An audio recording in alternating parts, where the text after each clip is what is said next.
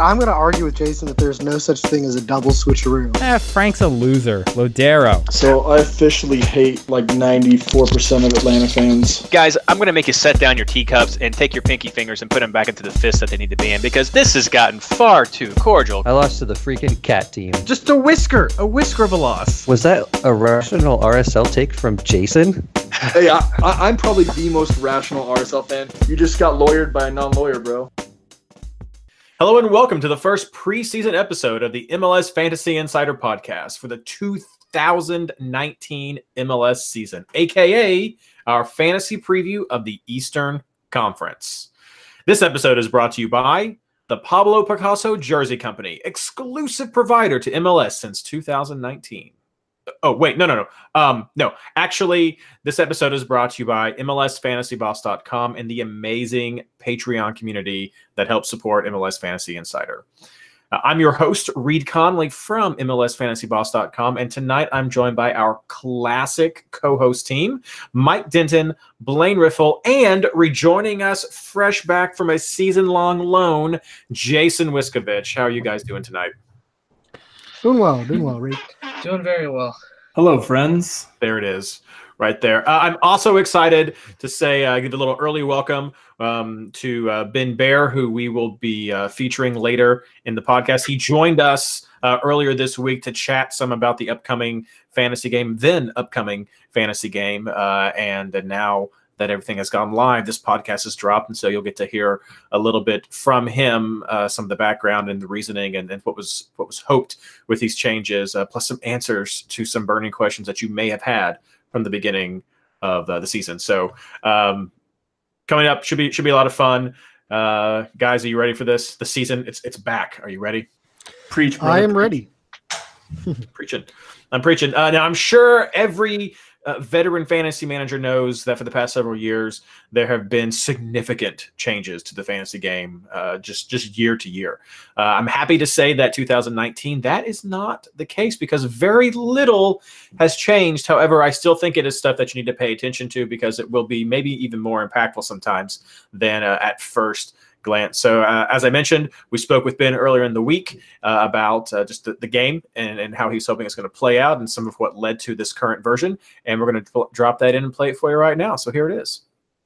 All right, hey Ben, we appreciate you taking the time to join us tonight. Uh, we're we're ready to talk about fantasy. Uh, I hope you're ready to talk about fantasy.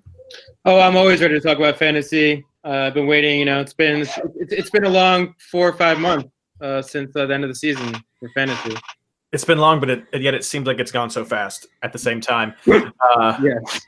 So before we get into the, the, the few details uh, about what's new, I just wanted to know if you could pull back the curtain a little bit and just let us and other, everyone listening know some about the process that goes into for uh, working up the changes in between the seasons and what your goals are for 2019.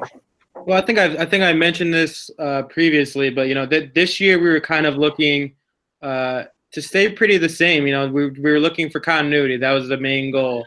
Uh, you know, we've changed around a lot of stuff over the past few years. We've done a lot of different changes. We changed, uh, you know, our partner uh, last year, and you know, some some issues at the beginning of the season. And so this year, our main goal was, you know, look at it and just, you know, we want continuity. We want to make sure that you know the game is good for 100% of, of, of users, and that's kind of what we were looking at.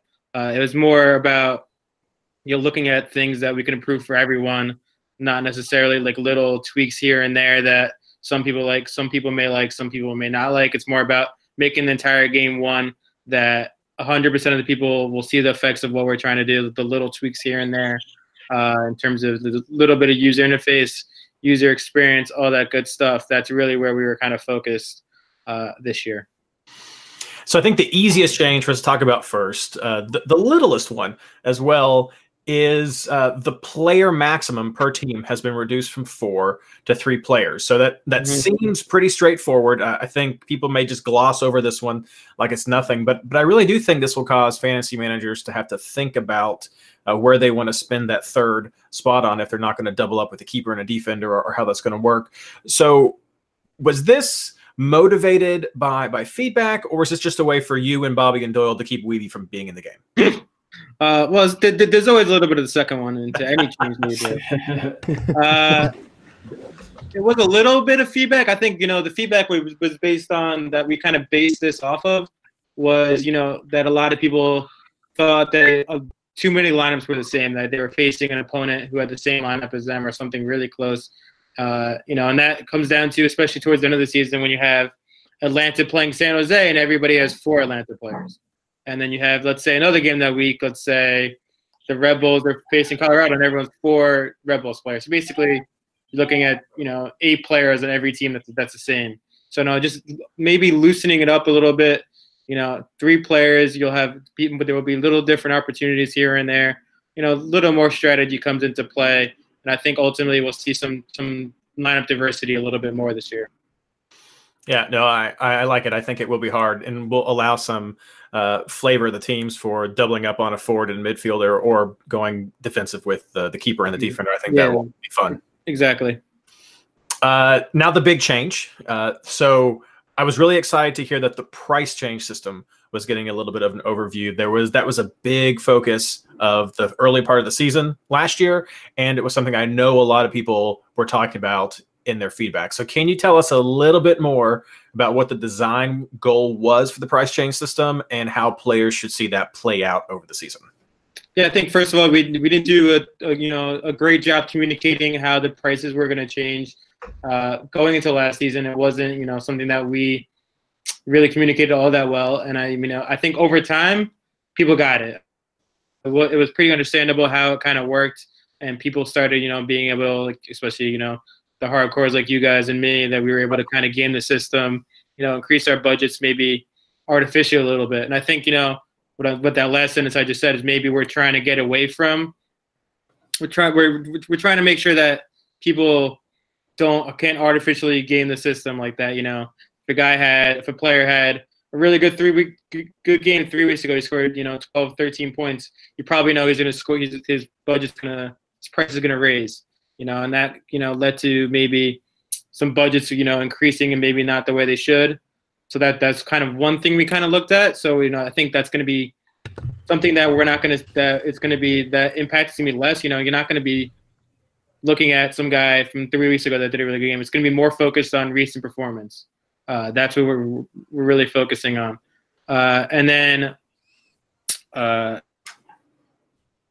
we're kind of looking at is maybe the prices are rising and falling. You know, kind of feeding into what I just said, but in a in a way that maybe that wasn't always understandable. And you know, maybe a, a player goes up 0.5 uh, in a week where you don't really understand why. And I think we kind of, you know, softened that a little bit, just a little bit. You know, you, you I I don't think you'll notice too much, uh, but we, we did soften a little bit. You know, maybe the the peaks and and, uh, and troughs are a little bit shallower than they were last year. So Mike, you'll still be able to do some theory crafting here.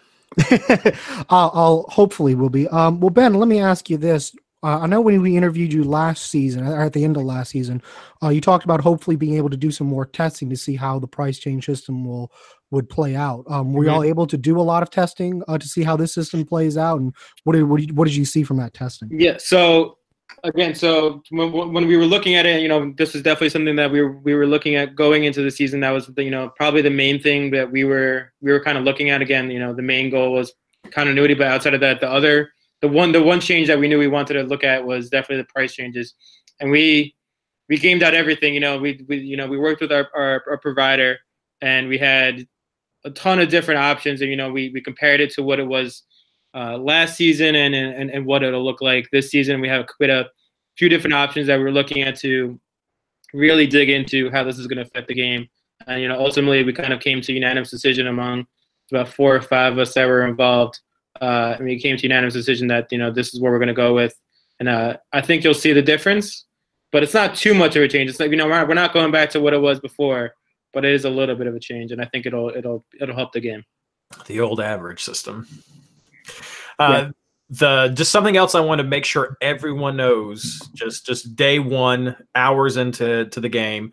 Uh, last season there was some confusion into the exact split between spring and fall. Uh, just miscommunication Mhm. uh, at different levels. So I just wanted right now for everyone to get it straight from the bear's mouth. Uh, just be sure we know when is that split. Split this season is uh, coming uh, with the Gold Cup break. So it'll be a little earlier this year. Uh, we're looking at March 2nd to June 8th for the spring season, and then June 22nd through October 6th, uh, decision day for the for the fall season. You know, it's obviously the, the season's also ending a few a few weeks earlier, so that's why it may seem like it's really early, but maybe maybe just like two or three game weeks, uh, you'll see it'll be a little bit earlier than it was last year. So there we go. Everyone, mark that on your calendar. That's that's when you can go. Everything's going to switch back. It's just like last year. The prices will reset. Uh, you will mostly there'll be a small adjustments, right, Ben? Just like last year, there are a few players that got. Yeah, there. You know, there's there's, like, there's always the Fonzo Davies, you know, who started Yeah. started that as a what would be six last year. something Uh, like that. That was a mistake. So, but I'm I'm not going to be too hard on myself. But you know, there's always those little things uh, that, that that you want to see. Maybe Paxton Pomykal becomes the next uh, Mauro Diaz, and he'll have to be a 10 10.0 uh, player instead of a, a six.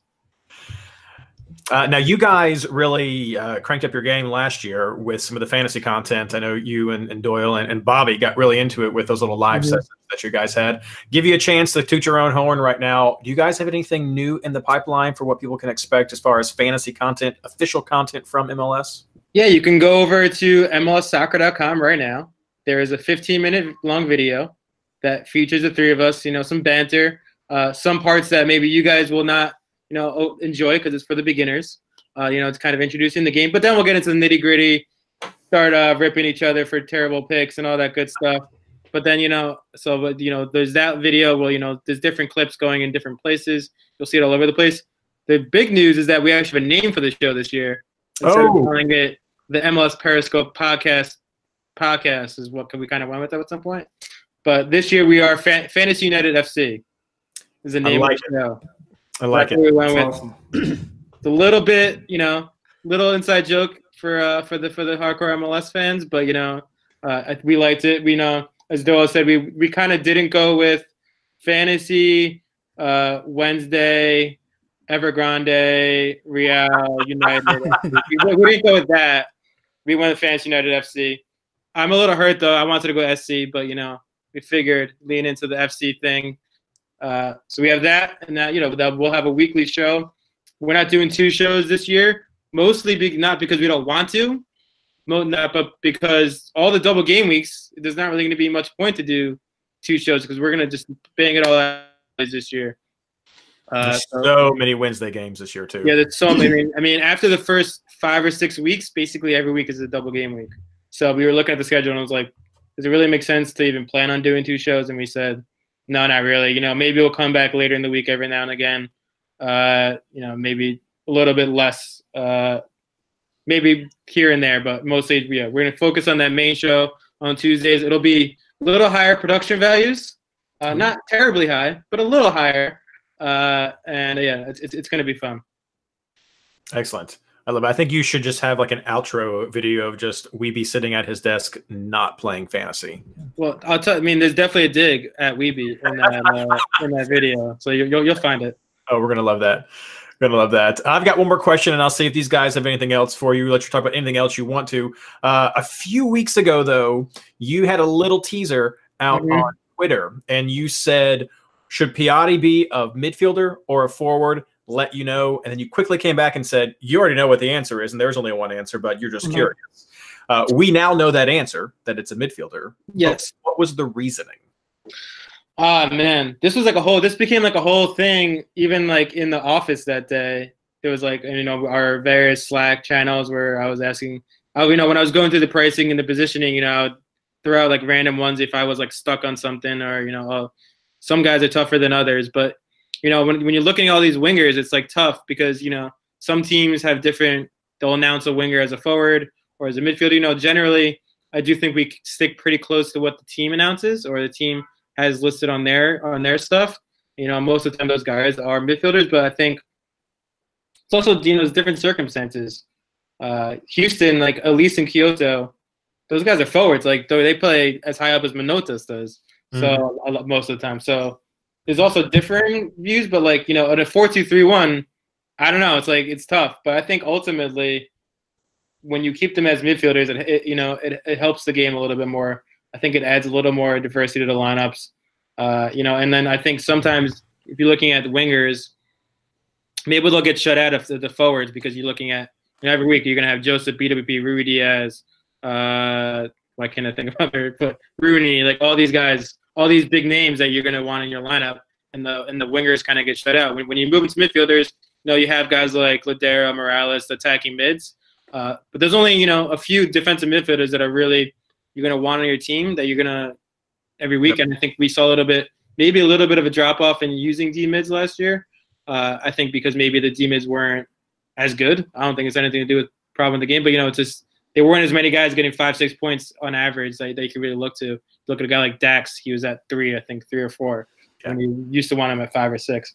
So, you know, you only had D mids and attack mids. So if you put all the wingers at forwards, you're losing out, I think, in the midfield, and I think you're not going to use them as your forward. So I think, you know, I think we kind of shifted towards looking at, I think it's better for the game if they're midfielders for the most part. Again, I'll say Elis and Quioto, those guys are forwards. Like, I, I will argue with anybody about that. But I, th- I think Piatti, I know Doyle got heated at me. Even like I was going to ask who was team forward. Well, no, you guys might have seen it. He was like on Twitter going at me, but like even in private, he was really going at me. uh, he's like just you know he's if there's anybody you know there's anybody that's a forward, it's him. And I was I wasn't so sure. I think he I think he's I don't think he plays as high as Luis in Quioto. Uh, but you know I think there was there was definitely some good arguments. I think most of the people did say it's better for the game if the if if they're midfielders for the most part. Oh yeah, I think that's where it gets uh, a lot tougher to decide who's going to be those five because when you get somebody as a forward, you go, oh, I, I, can all of a sudden just sneak an extra guy in there. I think what was it? Uh, Vela was a midfielder. It wasn't someone happened with LAFC last year that someone started out I think as a forward and then got changed, and I was like, crap. I liked, yeah, I, I, I think I, I, think yeah, I think I changed Vela from a forward to midfielder mid season. I think that's what I did. It's tough to remember all these different little things. Yeah. it, it's so hard. It's so mm-hmm. hard. Uh, that's ben, you mentioned that uh, 15 minute video you were going to do that's mostly geared towards the beginners, at least in the beginning. Uh, what mm-hmm. other plans does MLS have to promote the game, especially with all these new markets? I mean, I know like Reed is an FC Cincy fan, uh, and they're going to need some some team that scores goals. So why not their fantasy team? How do we get that message to them? Yeah, I think you know, um, I think we were still kind of in we're still kind of in the planning stages. You know, we still have a week away from the season here. Uh, but you know, we're definitely looking at you know looking out to the clubs, a little outreach. You know, I'll, I'll be I'll be hitting all them up to make you know sending them stuff to you know to ways to highlight of the game. You know, and in terms of what we're gonna do, we'll have the video, we'll promote it more. Uh, you know, that video is gonna be there's gonna be higher production values as I said, so you may see it live on the site, not just on social this year. Uh, you know, we'll have the rankings. Reed's gonna be doing something a little bit different for us this year uh, as you'll see. So you know, I think that maybe will help grow the community a little bit, and maybe may add a personalized touch to you know. Sometimes when you're when you look at fans playing MLS fantasy, they they may not have a ton of people they know that are doing so. You know, it may feel like you're just out there in the wilderness by yourself.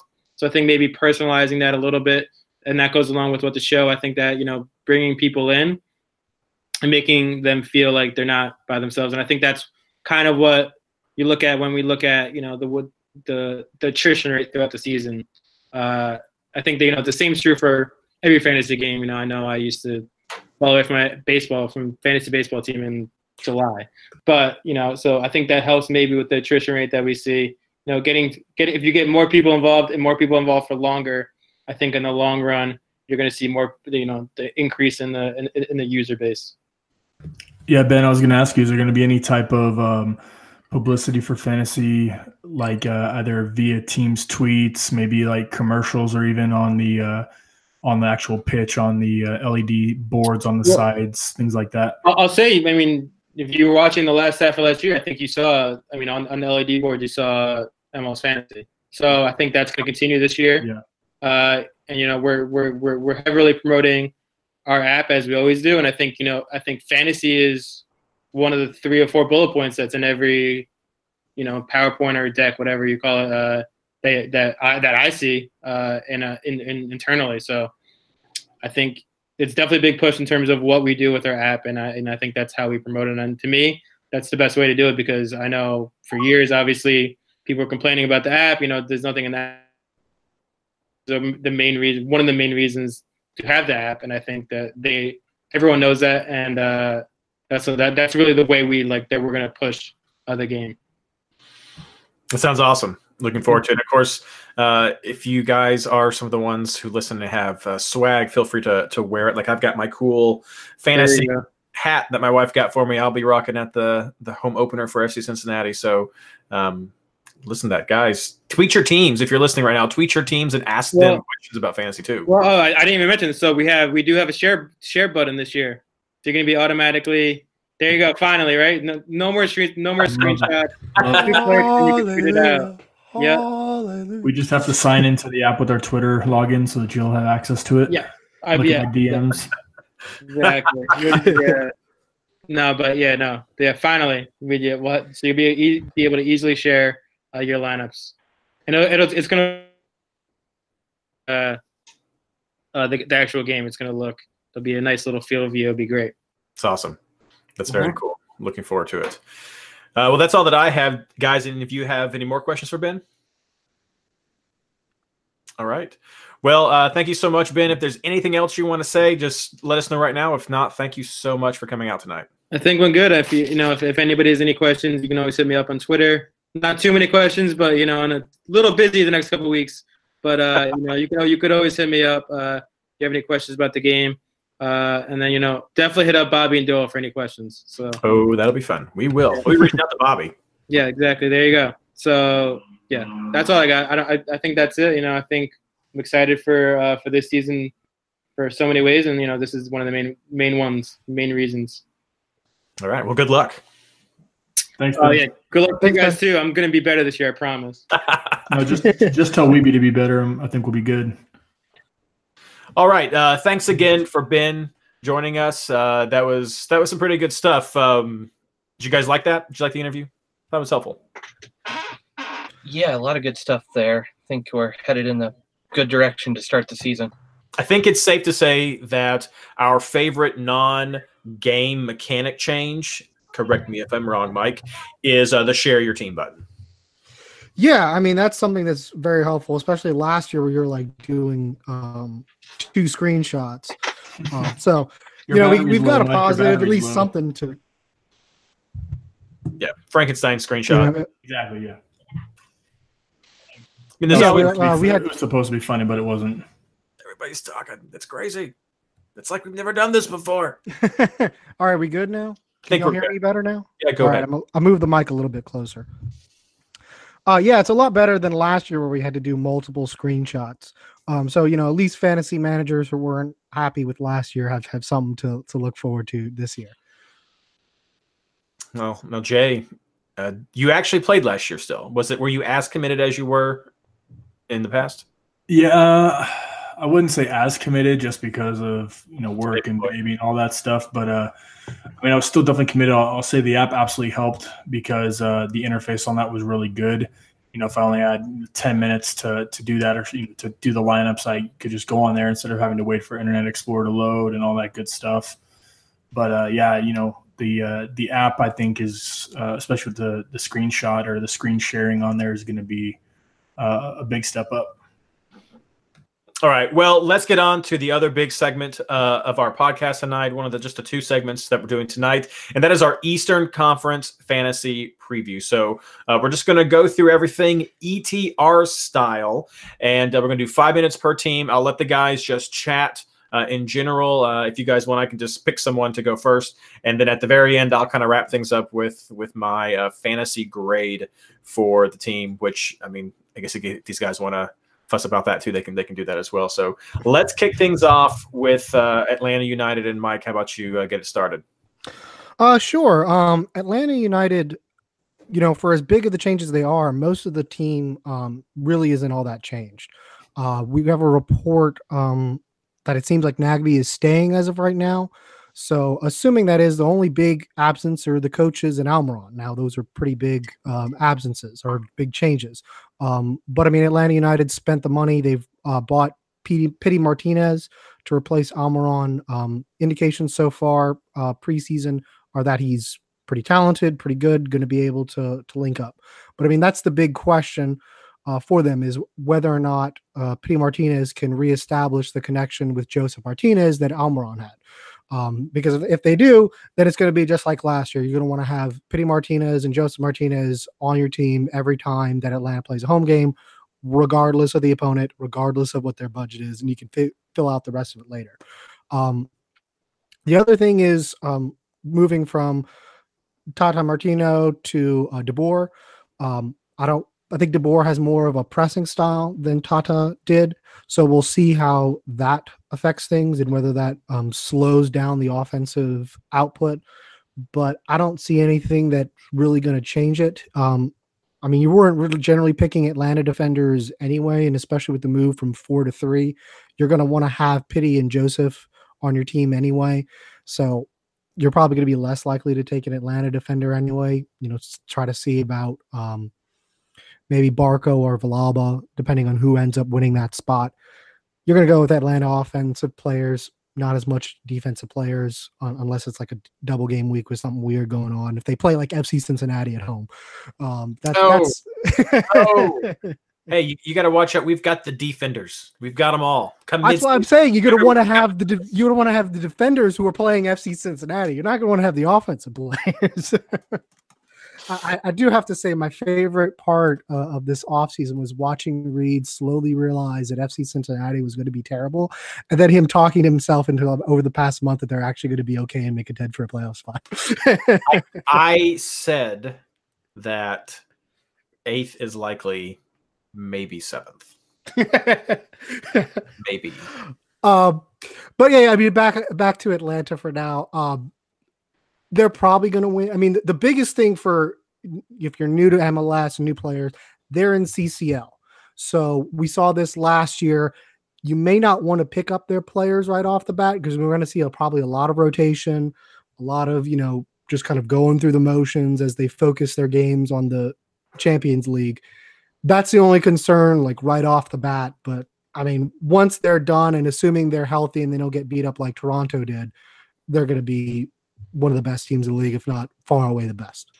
All right, so we got some prices here now. We're seeing uh, Martinez eleven, uh, Pity Pity Martinez ten point five, Josef Martinez eleven, uh, Brad Guzan six, uh, LGP Gonzalez Pirez that is six point five. Uh, pretty high, pretty high marks up there. Uh, Blaine, Jason, you guys think this is worth it? I I think you're leaving out the most integral part of Atlanta, which is the man, the myth, the legend, Brek Brek Shea Shea. At five point five. Five point five, Shea. Yes, um, you know him. You know, I th- also think that um, you know you're, you're we haven't talked about a, a very big part of them, which is you know well, you may have just said it, but Julian Gressel. I don't think you said him, but No, Not Yeah. uh, nine point five. yeah, I mean I I feel that that's, that that is a little high, um, but you know he. I I think he'll be good for double digit assists this year again if he plays on the wing.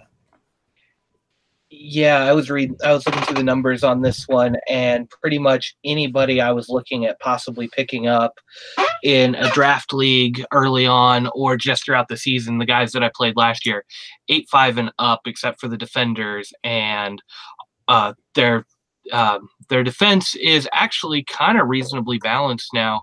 LGP is still up there near the top, but Parkhurst has come down a little bit.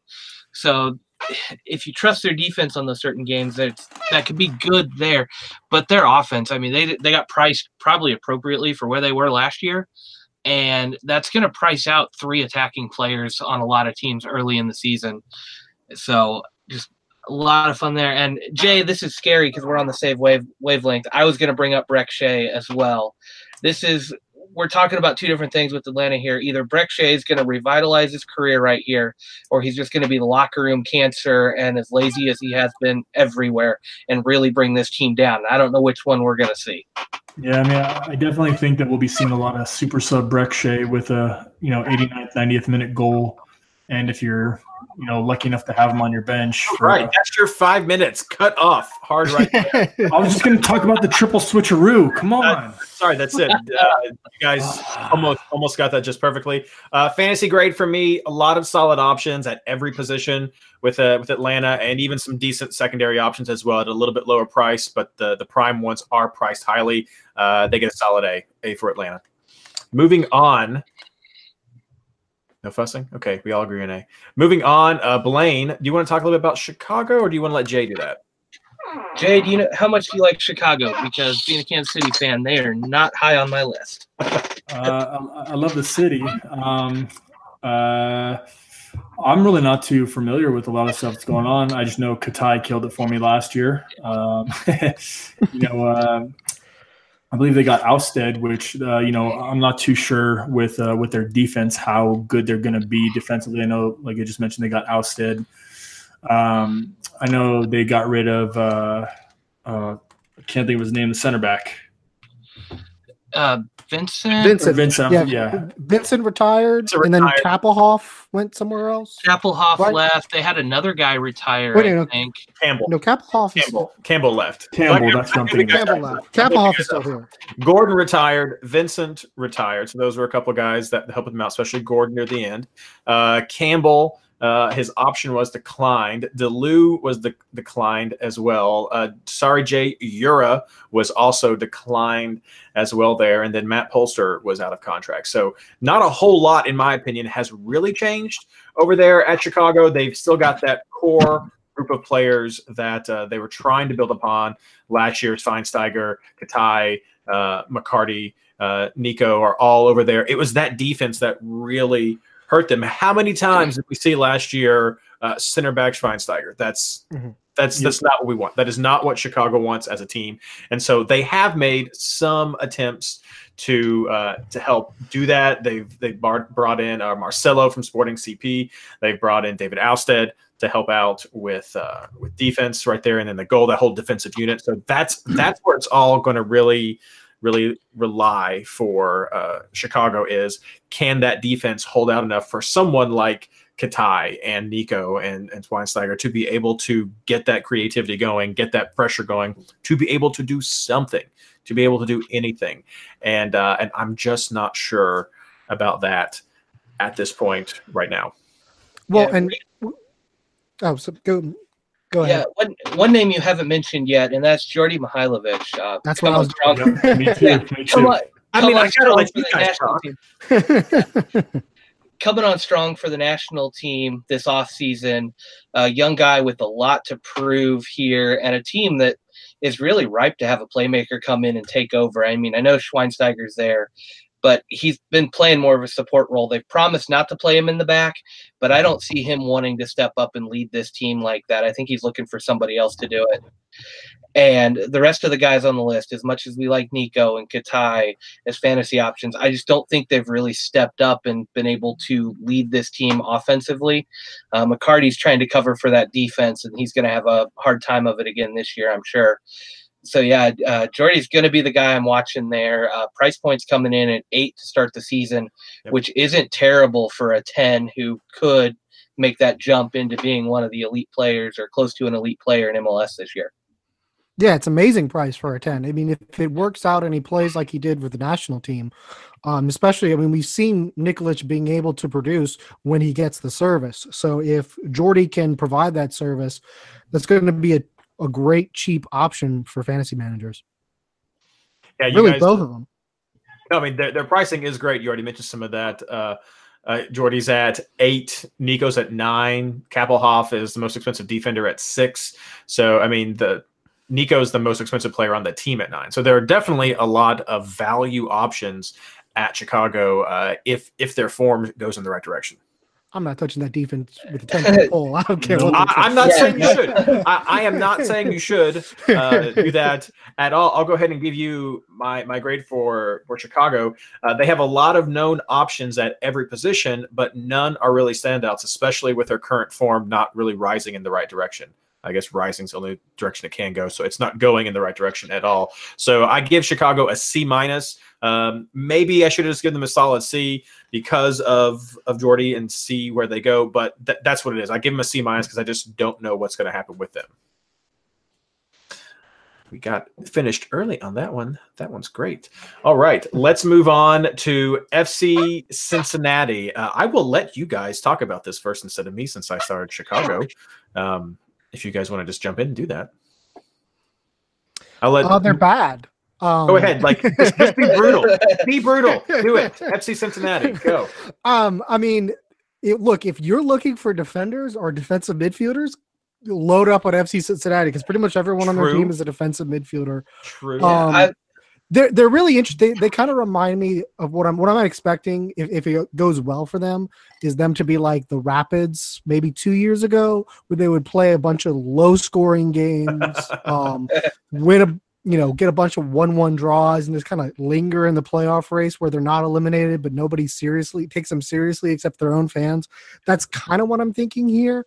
Um, they're probably going to score a bunch on set pieces. So, as a New York City fan, I fully expect them to like win five nothing at Yankee Stadium because they're going to have um, you know players like Waston, Adi, um, a bunch of other tall guys. Um, I think Greg Garza has already been hurt for them. Um, Yeah. but I mean, there's no one who's going to provide service to uh, Adi. Um, I don't really see Darren Mattocks being enough of an offensive threat. So, I mean, the question is going to be whether or not this defense can really hold up. They have enough defenders and defensive midfielder, but with with no threat really going forward and not much of a counter-attacking threat that I can see, uh, I just think they may just get pummeled and end up losing a lot of games like two nothing. I could see Lamah really whipping in a lot of crosses like uh, Shea Salinas did, what, three, four years back to Fernando Adi. I, I think that that's, to me, Lamah would be the only person that I would pick from Cincinnati just because, uh, just his price point at 7.5. I think that that could be a pretty good shout. Yeah, guy I'm looking for along that same line is Fatai Alashe coming over from San Jose. I think he was really underutilized in San Jose and never got to realize his full potential with an MLS club. Um, I, price point really doesn't matter. I mean, he's 5.5. I just think if they can get him worked into the lineup properly, I think he can be an, uh, another asset piece or another assist piece like Lamah, who can really help open up the field for some of their bigger guys. But I like, I, I want to use this joke. I had a couple of British friends a few years back describe MLS to me as championship level offense with pub level defense. And FC Cincinnati's really tried to put together the best of the best in defense in MLS. And they're going to get steamrolled by all those powerhouses in the East. And we're talking about Atlanta not having the defense, but just going out and scoring goals. That's kind of a growing trend. Same with uh, same with Chicago, and I know we're going to say it a few more times. Teams are designed to score goals in MLS. They're not designed to stop goals, and I don't think this defense can stop what's been built in the East. Though a lot of those big teams in the East have lost some of their big uh, producers of goals and assists that have helped with that. So uh, I don't I don't disagree. Uh, let's talk about pricing right now. Adi is the most expensive player right now at nine million, right there. So if for some reason you do start wanting to go for a Cincinnati play, if you think there's a good defensive matchup or something, uh, definitely a lot of a lot of value in this team. Uh, Waston is only at, at six as far as defense goes. The the real gem that I think you might be able to find something here. If there's one position that might be able to help somebody from FC Cincinnati, it's going to be Tytoń at the goalkeeper position. He's five million at a goalkeeper. There's not often a huge point differential between your highest scoring 6.0 goalkeeper and someone in the 5 or 5.5 range. So that could be a potential uh, pickup from FC Cincinnati, especially if they do hold this defensive formation, especially early in the season when teams really may not have that offensive power going for them yet. Uh, I will counter one thing and say, I mean, you've got Adi, you've got Mattocks, you've got Kekuta Manneh, maybe right there. Uh, also got Powell and Garza when they're healthy. So there are some options there, but you're very much right. It is an offensive or a counterattacking focused team looking at that three-five-two formation, most likely. Uh, if you guys, unless you want to bash it some more, I've got my grade for Cincinnati. Uh, no, and and one of the nice things I will say is because they have so many defenders and defensive midfielders, that uncertainty as to which ones will get the starting position is kind of priced into it. So you are getting a little bit of value. So especially early in the season, if the defense does look like it's going to be good, it's going to be a pretty cheap entry point, and that's you're going to need something like that. So FC Cincinnati probably keep in mind. Especially if Garza does I mean- play, you might be able to find a very cheap option in Smith at 4.5. Mm-hmm. Yeah, I'm looking at it. They've got six players over six million, seven players over six at six million or higher. I I mean, that's that means three players at five point five or less have to start. Time is up. I'm not playing favorites. I will do it for Cincinnati as well. Uh, final thoughts for my grades. Uh, a lot of question marks around this team, and if I take off my orange and blue glasses, I have to say that the defensive heavy options are differentials at best and long shots at worst. C minus. Too generous? No. Would you guys give him a D or an F? Um, I'd probably give him a D. Yeah, I- I'm, I'm just because if, C if minus. their It's a C defense minus. works, like they could be a B. If their defense doesn't work, they're an F. I got a I got a little generous for some people. I'd give him pluses and minuses, so we'll see how that that flushes out. Uh, let's move on to Columbus. Jason, uh, you want to talk to us? Wait, about are we supposed to have the pricing? Jay, you're tweeting out pictures of the pricing. not, not of the exact pricing, it's just a picture of the pricing, but without the pricing. So it's okay. There, there should not be no no pricing. No, there's no pricing on it. It just says fantasy pricing with the teams, but there's no pricing, so they can't see it. Uh, talk to us about Columbus. Yes, Columbus Crew. Oh wow, I, I actually uh, I think that you know with Berhalter's departure and uh, Caleb Porter's uh, I guess signing there, um, I actually think they're going to be really good. I mean, they've looked pretty decent in preseason. Um, Zardes has looked much better. I think he's a great option at 9.5 like he was last year. Um, I, you know, I, I would love to see uh, Pipa do well again this year. I think I picked them two years ago to be my dark horse. And uh, I think that they will have a, a resurgence, I guess you could say, this year with Caleb Porter at the helm. Um, a lot of their defenders are, are still there. Uh, you know, their midfield is very, very much intact. Uh, I mean, I think it's, you know, you still got Steffen for what, a little bit, right? Yeah, I think about half the season. That's he's Yeah. leaving in the summer. Yeah, and then I mean they may just loan him back depending, but you know uh, I, uh, I, I I I foresee them you know definitely making the playoffs again this year. Um, I think that uh, you know barring any major injuries, I think they're going to be a, a very solid contender in the East.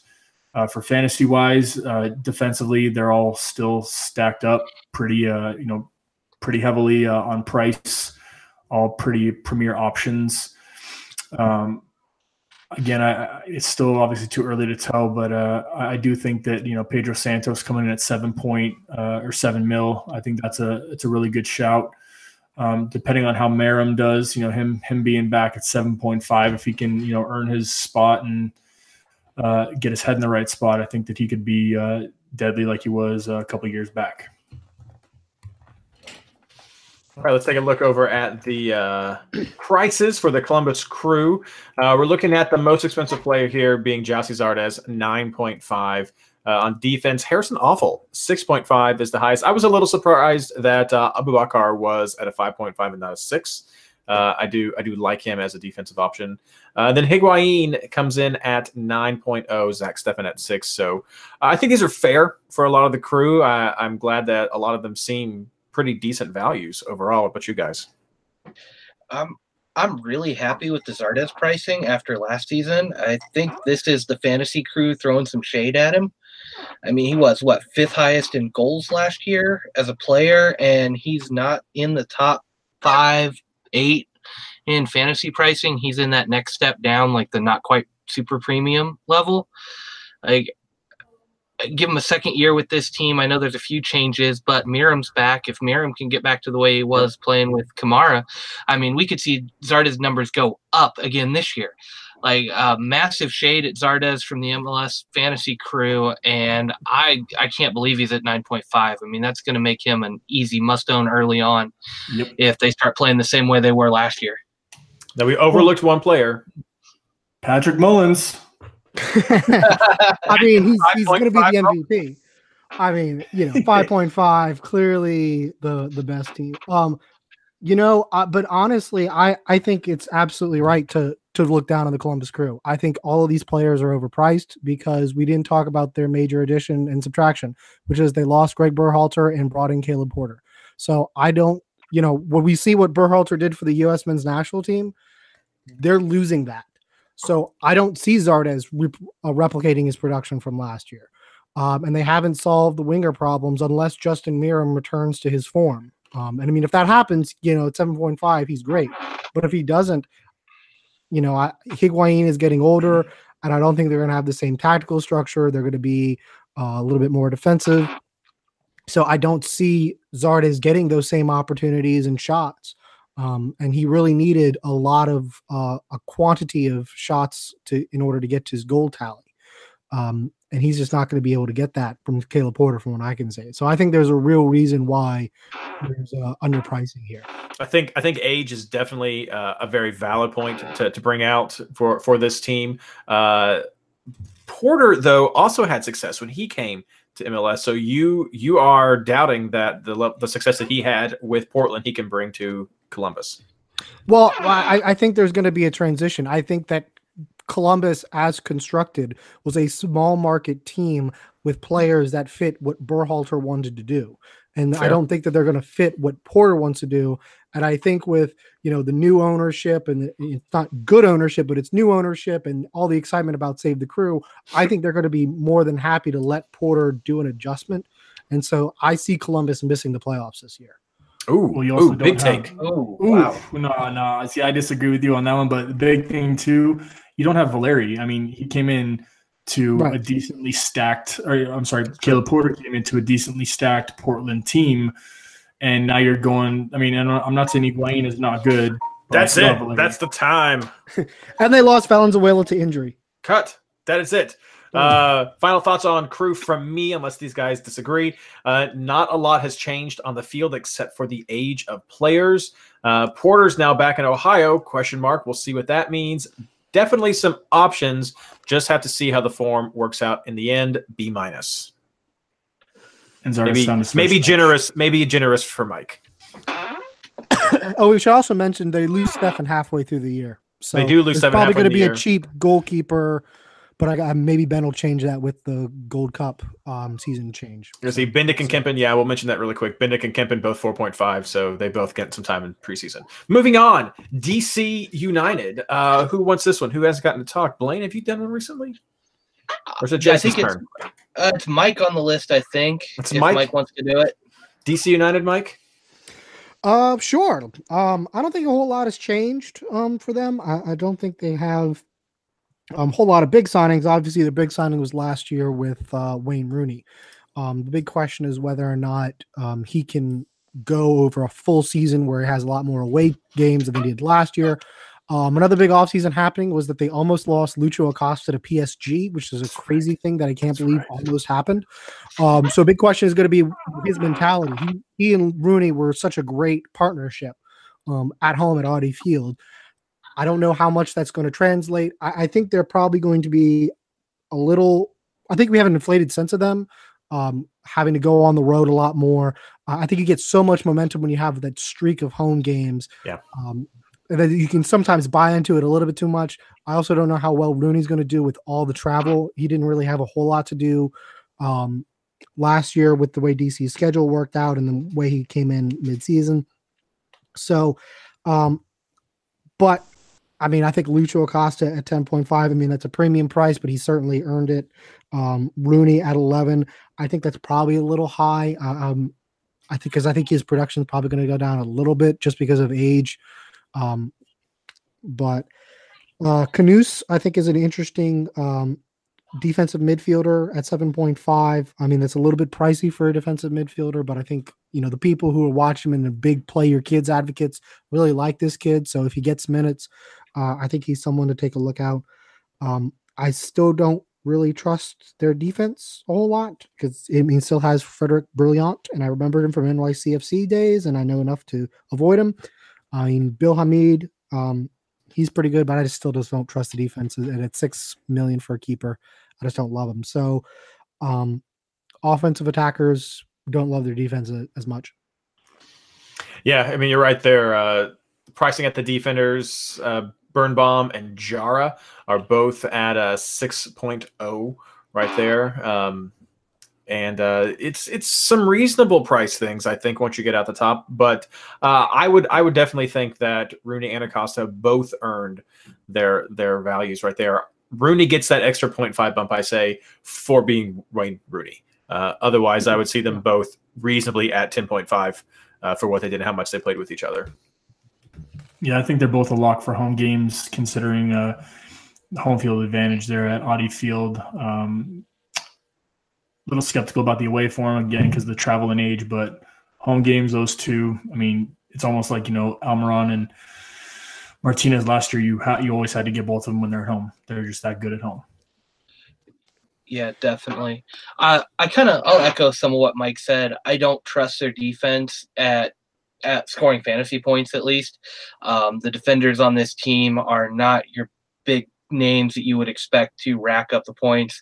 I mean, Birnbaum's kind of the only guy on the list that's really stood out to me, and he's always been overshadowed by his partner on the fantasy thing. Where I think this defense really shines, though, for fantasy is funneling balls into Bill Hamid. This is not a defense that's designed to really take on attackers and stop them one on one. It's designed to funnel them into bad shots or easy shots for Hamid to collect. And I think that could translate to a lot of points for Hamid this year. Um, he's one of the better shot stoppers in the league.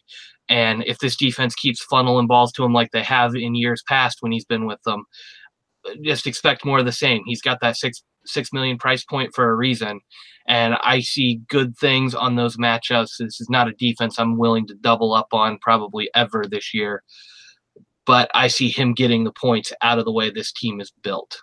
Yeah, recoveries has consistently consistently been uh, one of the the better stats for predicting high scoring goalkeepers. Where is your Oreo? Indeed. Yeah, I hope I was not the only one who just heard that. Uh, we should get them to sponsor the podcast. Uh, yeah, that's, hey, or that's a lot of, hit us up. hit us up. We will we will do that. A have double four stuffed. kids now. I need more Oreos. We'll do a, a double stuffed MLS fantasy podcast. Uh, Hey. DC United, my final grade with this. Uh, good options from uh, the first string options. Sorry, good options from the first string players. There we go. But lacking as you get into their defense, just like the real DC, money talks. B minus. Uh, you will have to pay for those big players. I think that's okay. I, I think these will be pretty good. I think they'll they'll make the playoffs. The, I think that Rooney connection and that Acosta connection is still gonna gonna work out for him. And maybe if Arriola could kind of find some form and kind of find a, a role within that system at 8.5, he could be a, a cheaper way into uh, offense. But he needs to produce more because last year he didn't really have it. Stieber at seven. Uh, that's some that's some decent stuff right there. All right, Blaine. This time it's actually you. Uh, talk to me about Montreal. Yeah, Montreal. Uh, Piatti's last season with the club, uh, by all reports, um, this is kind of a winner winner go home type of thing. He's probably going to another MLS team, which is really going to hurt Montreal fans a lot. Um, and I'm just not seeing all of the big changes we'd want to see, but uh, they just the East has kind of left them behind after that, those couple of really great runs. I mean, they had the CCL run and then the playoff heartbreak loss to Toronto. They seem to have kind of fallen behind a little bit. Uh, Piatti and Taider are still your two primary playmakers on this team. Uh, if those two are firing on all cylinders, this team can go a long ways just on them. And they've added a guy who has almost no pressure playing behind them in Maxi Urruti. Um, big big complaint about Arudi down in Dallas was always that he couldn't score the goals when he needed to. He couldn't score the goals to carry the team. Now he's number two behind Piatti. He doesn't have to carry the team. So playing without that weight on his shoulders may do a lot of good for him. Uh, coming in at 9.5 on the pricing too, so not terrible. Um, the rest of the teams kind of what the same as they were last year. Um, center backs are making the best of a bad situation. They really haven't been able to lock down a solid pairing since uh, Victor Cabrera dropped off.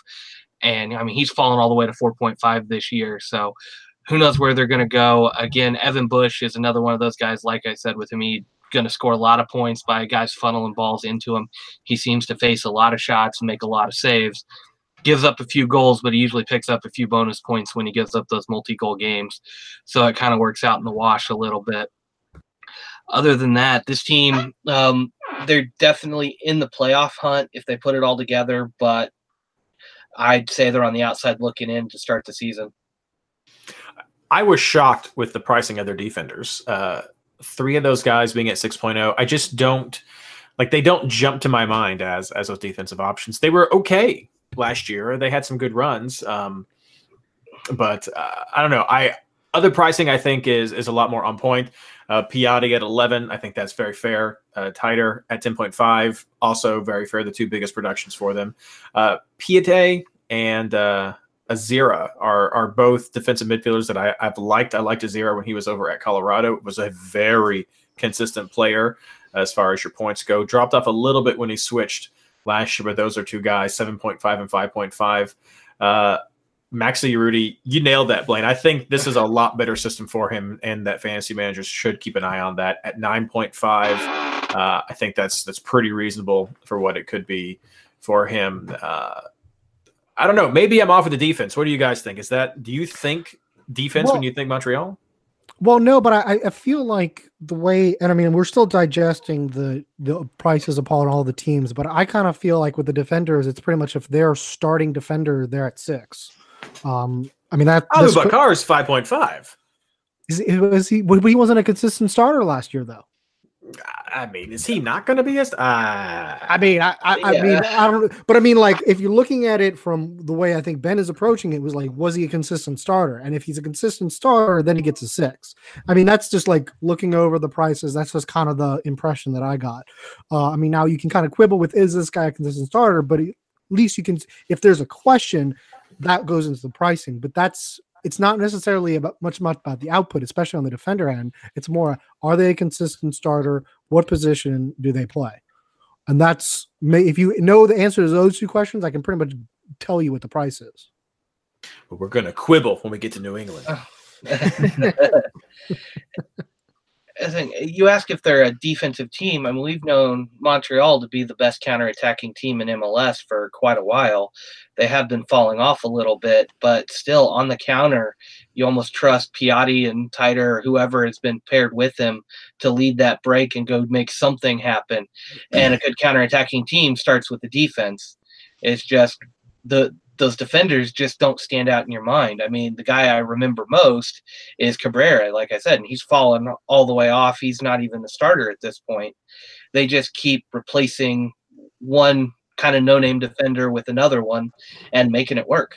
I think that's my problem because I said defense, not not defensive. A defenders like when you've got uh, Camacho and Lovitz and Senga and, and some of those guys. It's like, are those really the, the names that pop into your head when you're like, I need a defender. I'm going to drop six on it. Who is it going to be? I think no. That's the time. Let's get my little. Oh, stop. Dismiss. There we go. Ooh, cancel. Timers are hard. Uh, here we go. My final grade for Montreal. Um, Montreal is a who's who of who's that guy again? Uh, most options are centered in midfield, and uh, some of the newer ones are going to be unproven. I give them a C minus. Too harsh? No.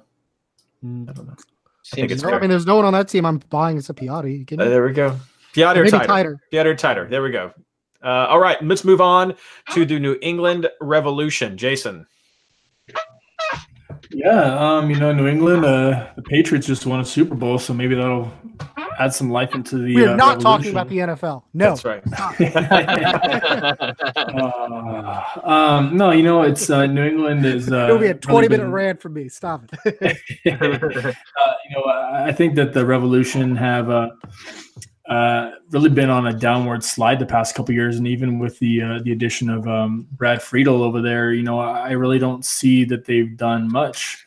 All of the speculation and uh, you know just the cancer that they had last year with Lee Nguyen, and this year now with Diego Fagúndez, it just seems like there's something going on in the locker room there. I, I just don't feel like they've been a cohesive unit uh, last year, and you know now starting into this year.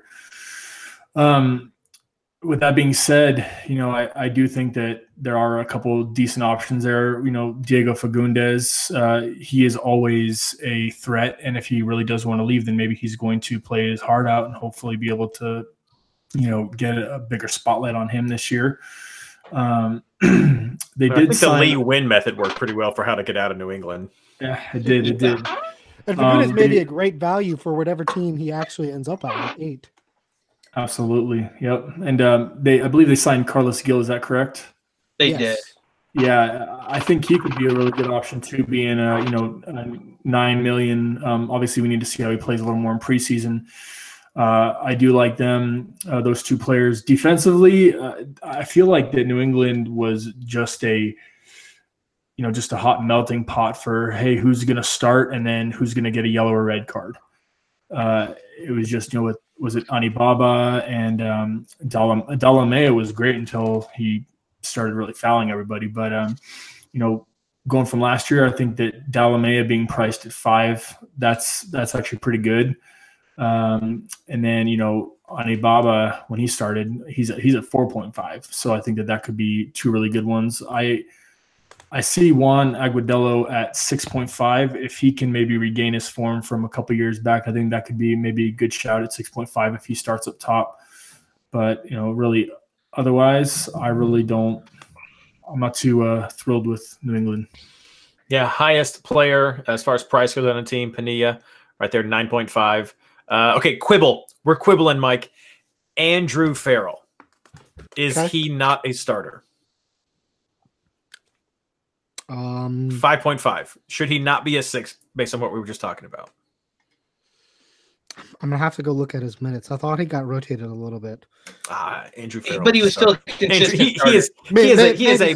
Andrew Farrell is the face of the defense for the New England Revolution. He is. Yeah, and sometimes the face of their goal.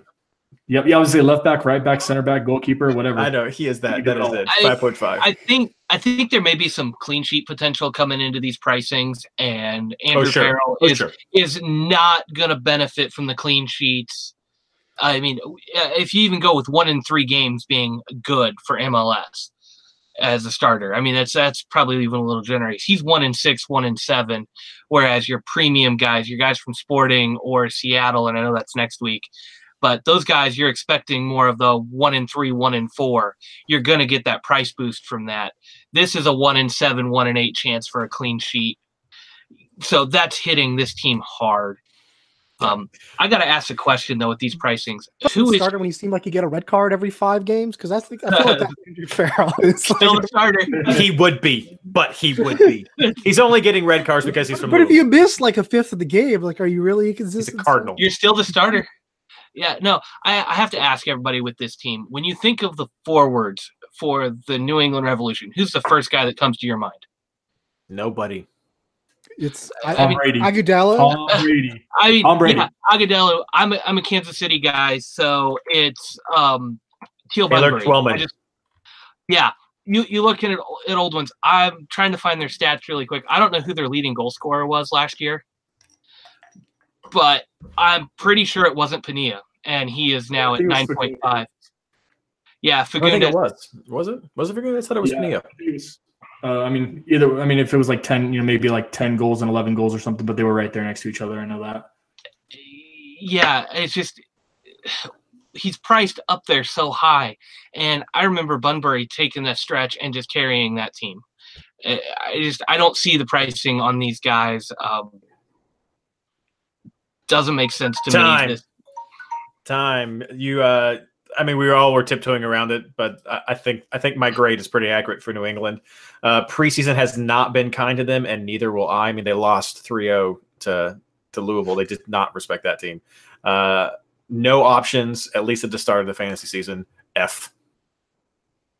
Big old F for New England Revolution. Ouch. All right. Ouch. I mean, what are we I mean, playing with here? It, it's fair. It's fair, but ouch. Here, so there's no option at forward, no option at defense, no option at midfield, no option at, at goalkeeper that you're going to legitimately consider from New England before anybody else. F. Penilla right had there. 12 goals. Fagúndez yeah. had nine, by the way. Uh, Bunbury had 11. And there we go. But now we're talking about New York City FC. Mike, get this done. Okay. Um, I want to all introduce you to New York City fandom because fantasy players are going to have to be New York City fans because we have five double game weeks and they're home double game weeks. So you're going to have to play this team. And that is going to be terrible news for us because we're going to rotate like hell and frustrate the heck out of all of you. Who's going to be scoring um, those goals? Especially Tim. Um, that's a great question. Uh, we haven't had sign a striker. Um, I think the best case scenario for New York City is that you see the goals kind of spread around Um, another question is whether Jonathan Lewis is a starter, whether he's a substitute, whether he's, he's playing time. Um, as of right now, I think he is going to see playing time. I'm not sure whether he's a starter or not. It probably depends if that striker signing gets done before the end of the season. Um, I mean, the big new signing for New York City uh, is Mitriță, um, a Romanian from uh, a Romanian from the Romanian league. Uh, he scored, I think, in about half of his games in the Romanian league. So I don't know how well that translates to MLS, but um, he's looked impressive in preseason. Now, granted, it was midseason there, so I don't know how much to trust in that. But I mean, you watch the tape, he reminds you a lot of Raheem Sterling and Giovinco and the way he plays. Whether or not he'll be able to have that production, I don't think so. But you know, can always keep your fingers crossed. Um, but I mean, there's going to be a lot of rotation. We don't know the stri- the striker who's going to play in that via role. Um, it's either going to be Tati or Medina. Um, I think Tajouri will probably play on the right, but if there is a striker, expect Medina to take his place. On the left, that's where Mitriță is probably going to be, but that's also where Lewis is going to play. So if Mitriță goes inside, maybe Lewis stays there, maybe uh, Castellanos plays there. Your only real dependable player in the offense is going to be Maxi Morales. Um, he's priced at 11 million, and there's a good reason for that. I think there's going to be a lot of goals, and I think Maxi Morales is going to have a part in that in most of them. So I think he's going to be someone to look at. Um, when Dome came in, New York City had a great defense. After Dome came in, they didn't. Um, they're losing Yangel Herrera. Um, they brought in Keaton Parks, who doesn't have as much of a reputation as a defensive midfielder. That means I think the defensive uh, clean sheet potential isn't going to be there. You're really only looking for offensive hope from Tinnerholm and Matarrita. I think Matarrita is underpriced at five million. I think Dome likes him a lot, and I think you can see him play up top almost some, sometimes as a forward. Uh, he did that a few times last season. If that's the case, we know defenders who play as forwards are going to be great values. So that's someone to look at. Sean Johnson at six million, unless it's a great defensive game. I don't think he's going to be worth value because New York City's been playing a lot more recklessly and conceding a lot more goals. They've been doing it in preseason too, so I don't see the clean sheet potential. I think Callens um, and Chanot aren't going to be as good this year because of that. So basically, New York City lobby a lot of goals, going to concede a lot of goals. You're going to want to stick with Maxi Morales, and maybe Mitriță if he pans out the way New York City thinks they're going to be. Yeah, uh, there we go. That's that's basically it. Uh, quick look at the rest of the prices. Like Mike said, Morales at eleven. Uh, top three defenders: Callan, Chanot, Tinnerholm, six point five. Wow, that is a hefty price to have to pay for a defender. Uh, not sure if it's worth it. Maybe going for a Tinnerholm goal as as an off chance of that. But yeah, that, that's some pretty pricey midfielders there as well. Um, Mitriță, 10.0 that's I guess the gamble that that's going to work out for you at the beginning. So that's some question marks there as well. Um, and he's coming in from midseason, so at least in the first few weeks, it's probably a good bet that you know since he's in form and no one else is, that he's going to pick up some points. That's a good point. I did not realize that. Excellent. Excellent, right there. Uh, for me, the grade here, and you guys can keep talking. I'm just going to get this out of the way. Uh, fingers crossed on the forward spot that that works out. Uh, but I still think, even if they're a little bit overpriced, there's some solid options at all the positions. So an A minus to uh, NYCFC, NYCFC, in Oh. New York City FC. way too high as the team. I I mean going in going into the preseason here, coming out of preseason, I would put them on the bubble of not making the playoffs this year. I think your fantasy options are going to come about more because of lack of other options. We're talking about Maxi Morales probably being a must to own because who else is there? Uh, Everything's going to run through him. Uh, Mitriță may end up the same way. Yeah, I mean, Ring, 8.5 for Ring. defensive midfielder not going to score like that. Like I, Five I double get game it. weeks. Yeah, double game weeks, but eight point five for uh, non-attacking mid. I, I can think pick up the Keaton. Parks. Keaton Parks is going to be your better option um, for for the double game week. Um, because he's gonna, I, I think he's gonna win that midfield spot. He's impressed so far, and I think he's been a little bit more of an attacking, which is gonna let Ring play more defensively. So I think at eight point five, Ring's not gonna be worth it. Keaton Parks might Time. surprise you. Time. Very good. Enjoyed that very much. Uh, now let's move on to that other New York team that we have. Uh, the New York Red Bulls. Uh, so remember how just a second ago I said that uh, New York City FC had uh, defenders that were priced at 6.5? Well, not to be outdone by New York City FC, the New York Red Bulls top three defenders are priced at seven million, which I think is absolutely ridiculous for for the defense. So I I was floored when I saw the prices for those uh, uh, defenders right there. Uh, we have a visitor apparently. Yes, we do. Lily's here. Lily likes the pricing on the New York defenders here. Lily likes the pricing. Well, I think that's pretty crazy. Uh, not But a lot. honestly, they're the only good defensive team in the league.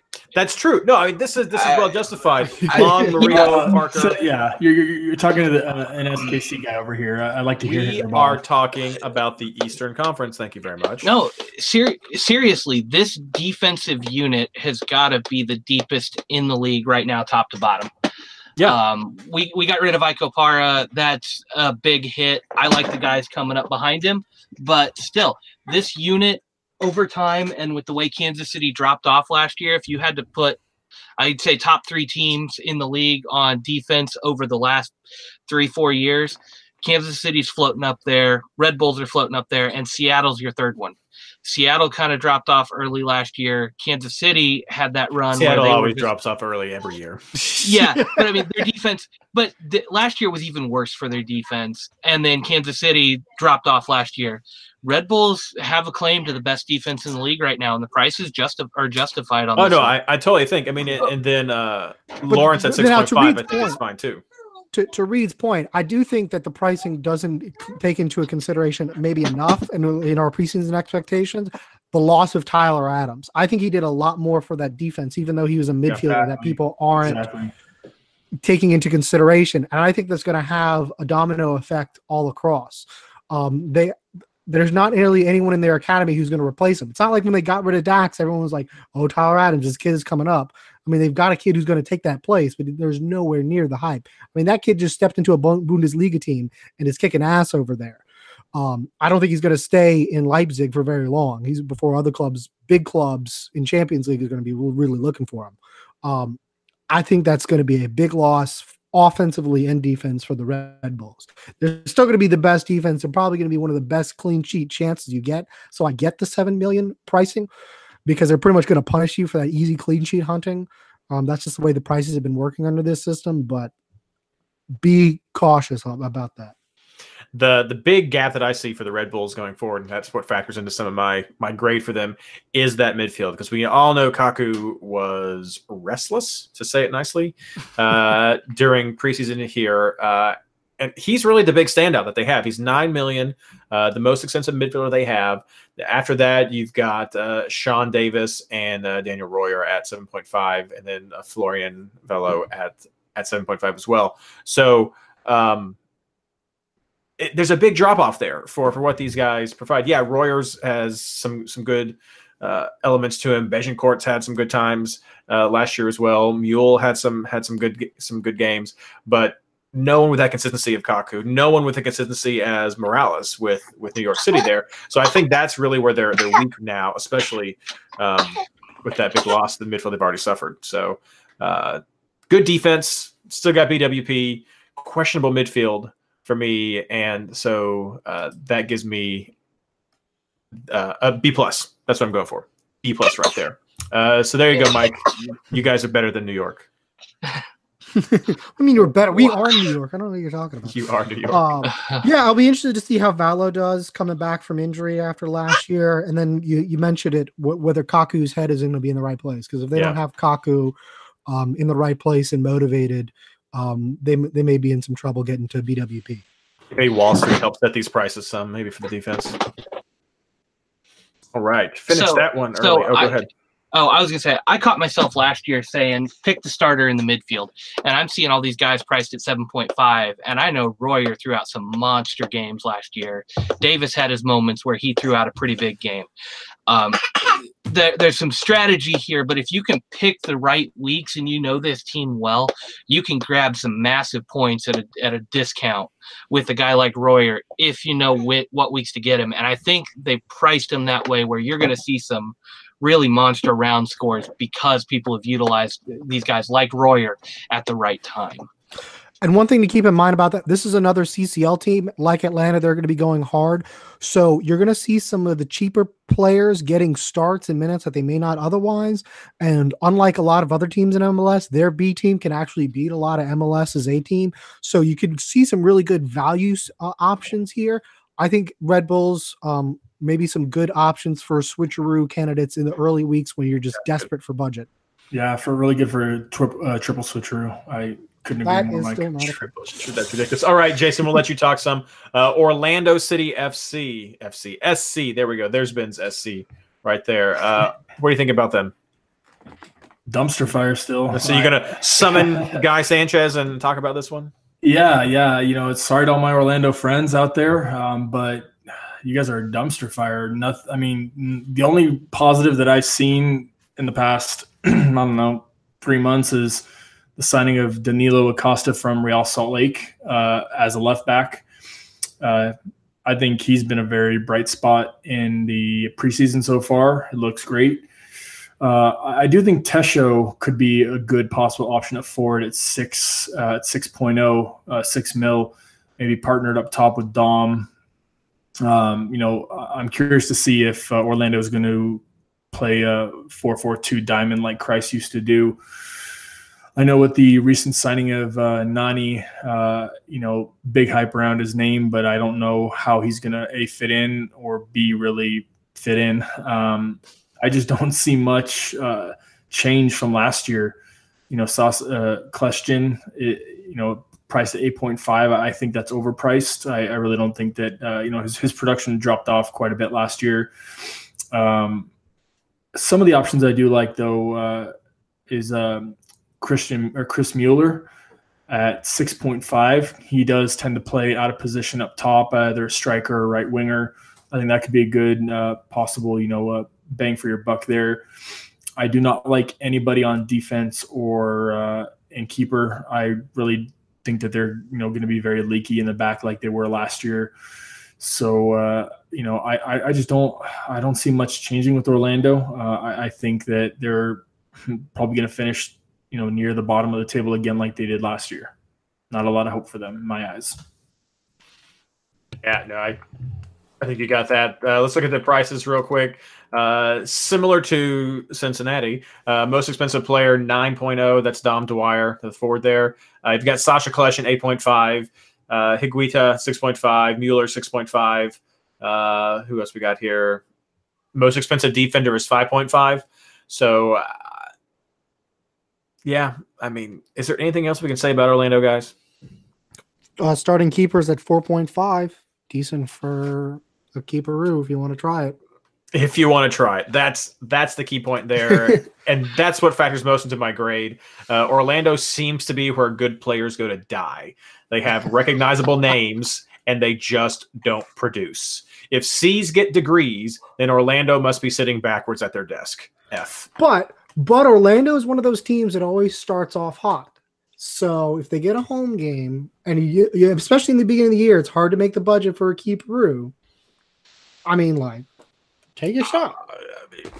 I, I have not looked at their schedule enough to know if an orlando home game early on is something that would be that's probably what's Well, going to happen is well, there's going to be you- well, think- orlando home to new york is what's going to be Well, I mean, like, first game is Orlando home to New York City. well there we go see i guess I fully expect to see a keeper in your first three weeks, Mike. Otherwise, you're a liar. With Orlando. Yes, with Oh goodness. Well, we're just done well, with that. I mean, if I you go the you know pick against New York City strategy, which usually works out well for me, like maybe. All right, uh, Blaine, you want to talk about Philadelphia for us? yeah, Philadelphia is one of those teams that just they traded away a few players. They traded away all their draft picks this year. Um, I think their top price guy comes in at 8.5. If that tells you how the MLS fantasy crew values this team, and that's uh, Sergio Santos, who's a newcomer as a forward. I mean, it's it's going to be really hard to see where how they're going to turn this around and right the ship here. Uh, they they spent some money on some different guys at different times. Brought in uh, CJ Sapong, paid out a little bit for him, but they've been trying to build a team with MLS castoffs or guys that have been making their mark as a second player and turn them into a primary player. David Accam's another one for their for that one. And I know Jay, you talked about him all the time when he was with Chicago. He's priced at six million this year. Yep. I, I mean, it, He scored like one goal last year. I mean, their defensive mid is their thir- is their, tied for their second highest priced player, and that's uh, Harris Badujinin. I, I mean, Who's they're- good? Yeah, he's good, but he's your second tied for your second highest priced player. I mean, I'm surprised there's not a defender in the top five with, with the way this is going, but they traded him all away. Uh, But and it's weird because they're doing a whole new tactics this year because I think they're moving to the press. from Press, that's the right. Yep. Possession. Um, I don't know if they really have the personnel for that. It doesn't seem like they brought in the personnel for that. So I don't know if Jim Curtin is the coach to teach that. I don't know why all of a sudden he's doing a whole new system by himself, but maybe it works. I don't know. Yeah, well, I think that you know Medud or how how you, how you say his name, Medunjanin. Ah, we're back in Medunjanin. season. Yeah, yeah, yeah, that, exactly. You know, I mean, he, I think that he was one of the high scores because he was on most corners and set pieces. You know, which makes him great. You know, a great asset. At 8.0, I, I think that that's probably at you know the highest price point that you could really put him at. But I mean, I think we're all overlooking somebody who was a newcomer last year that did really well, and it's Corey Burke. He he did really well up top. I mean, at 8.0 or 8 million, I think that he could be possibly a pretty good shout. You know, if David Accam does start for a six million dollar punt, I would take that in a heartbeat because he can be an extreme game changer. You know, when he comes on either as A, a super sub or B starting uh, with his speed. But you know, again, his head, his head needs to be in the right the right place as well. Uh, I don't I don't really like any any of the defensive options on here, um, but you know. Medunjanin and uh, Accam and Burke, I think, are going to be your three if you are looking at anybody. I'm surprised, Yeah, but- Blaine, you didn't mention uh, Aurelian Colin. Um, he's at 4.5. Um, he's brought in as a stopgap just to kind of fill it in. Um, I believe he could be a starter, but the way this team's built, and I think from preseason, he is not one of their starters at this time. But again, they've got two defenders on the roster at 5.5, and everybody else is at 4.5. So you've got some cheap defensive options if you need them, or just need a starter who's going to hopefully there give you two points and a bonus point and only lose one for goals allowed. But let's be real. If, if Colin starts, he's going to be the ultimate troll this year. He's going to be the first MLS player ever to go below 4.0 with all the red cards he's going to get. Ouch. Ouch. And, and we should mention, first. I think the reason that you know Burke isn't uh, priced very high is because they lost Dočkal. Yep. Um, his loan expired. Yeah, I was going to say that too. And I mean, I, you know, w- before they had him, they were garbage offensively. When you know, I think now they don't have him. I think they're back to that same position. Yeah, I mean, his loan the question expired, and, and he does not fit in the press style. So yeah. And I think he that is to deserved re-up him. He does. He should have. Yeah. Someone should have got him. Cincinnati should have got him. He's kind of defensive kind of guy. Maybe we can make him be that way. We could. We could just say yes. Yes, Bushkull is a defender. Get him. Get him. Bring him. Uh, where was I? Oh yeah. Uh, so my grade. Philly had a good thing going last year, but now they're looking to switch things up. Um, mixed results in preseason leave me worried. D plus. Right there. Sorry about that. Uh, final team in our Easter Conference preview. Mike, talk about Toronto.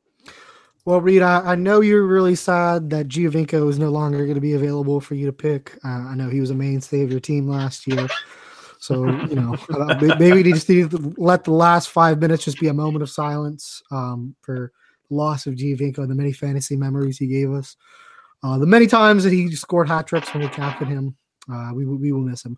Um, I mean, one of the big uh, additions they have is Laurent Ciman. Uh, he's priced at six. um, I, I think he's pretty good. I think he'll help shore up uh, their defense. Um, but I don't know that that replaces the loss of Vasquez um, and Giovinco. Um, now, as the time we're recording this, they're you know fighting for various DPS. Uh, they're also going to be contending for CCL, but unlike last year, I don't think they're that serious a contender um, to go very far in the tournament um, without Giovinco, without Vasquez. So I, I can see um, offensively, them losing a lot, um, especially you know Jozy Altidore. I don't think he's going to get the service, and he's also going to get a lot more attention because there's not going to be as many people to distract as when he was with Giovinco. I mean, I think we've we've been if you're a long time listener to this podcast, you know that Jozy with with Giovinco is a lot better than Jozy without Giovinco. Um, so I think your value is going to be more on the defense here. Um, players like um, Ciman, Drew Moor, um, uh, at five million. Uh, I think he can be good. Uh, um, although maybe he, I, I, don't know if he's a locked on starter. We'll kind of have to see what they want to do. Um, if they want to stick with the three man back line that they had last year, or if they kind of change it up with the new personnel. Uh, the good thing is with CCL, at least we'll get some good um, samples and starting lineups for that. But I, yeah, I mean, I really think your only uh, value is going to be on the defensive end.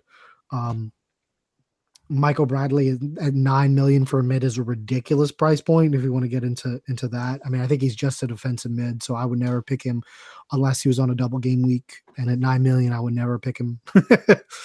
Name recognition right there. Yeah, I mean that's just the USMT uh, upcharge there. so. Jonathan Osorio, 10 million, yep. most expensive player on the team. Uh, possibly worth it. He really had a great season. I think if he fills in for the, you know, the and then you know number 10 role i think that he could be uh, a really good option there. I know it's 10 million is creeping up there uh, but i think he could be really good. And you know we haven't even talked about terrence boyd who maybe hasn't been in the limelight you know the past five years but at 6.0 i think that he could be a possible uh, good flyer because like you mentioned mike that when josie's up top he and without Giovinco, he you know gets double teamed or he just gets all that attention, leaving Boyd or Hamilton or whomever's up top wide open. So I think that Terrence Boyd could be a pretty good option, you know, barring injury and things like that at his price. Yeah, yeah. this is. Uh, I remember Toronto FC from Kansas City's Eastern Conference days before they splashed some money. They were hot garbage, bottom of the league every year, and it seems like they're sliding right back to that. I was just spot checking some of the numbers while you guys were doing this. Their fourth highest player is 7.0, and that's Marco Delgado. And he's been okay most of the time. He's always been kind of one of those fringe players. If you don't have the budget for somebody else, you grab him. It almost feels like that price is there because they have to have at least four players at the 7 7 or higher mark on every team every team, every other team has at least four, and I can kind of justify the 7-0 mark for all of their guys at the bottom of that that are just kind of barely eking into that. But this this team price average is abysmal. Um, Osorio is probably a 9-0, 9-5 guy. Altidore, I thought would be a little higher just because he's a forward with the national team tag. But it seems like even their top playmakers are overpriced at this point for what we can expect from this team. Uh, dumpster fire, definitely a lock to miss the playoffs this year. Blaine thinks everyone is missing the playoffs this year. It's just going to be Sporting Kansas City in the playoffs. well, uh, I mean, we're talking about the Eastern Conference here. Like nobody from the East makes the conference. nobody. Sporting Kansas City. Just, I mean, I can give them to you. Uh, I said Atlanta would go, Columbus goes, DC goes, as we're going through the list from here. Uh-huh. Uh, Red Bulls, I, I, said New York City's probably out, but now that I might have to reconsider because everybody else just seems, because he's running out of It's just gotten worse. Like, well, and that's the thing. I mean, we didn't even talk about you know you know New York City dealing with and New York Red Bulls having coaches that are brand new coaches from midseason last year. Um, you know, Atlanta, Columbus having new coaches.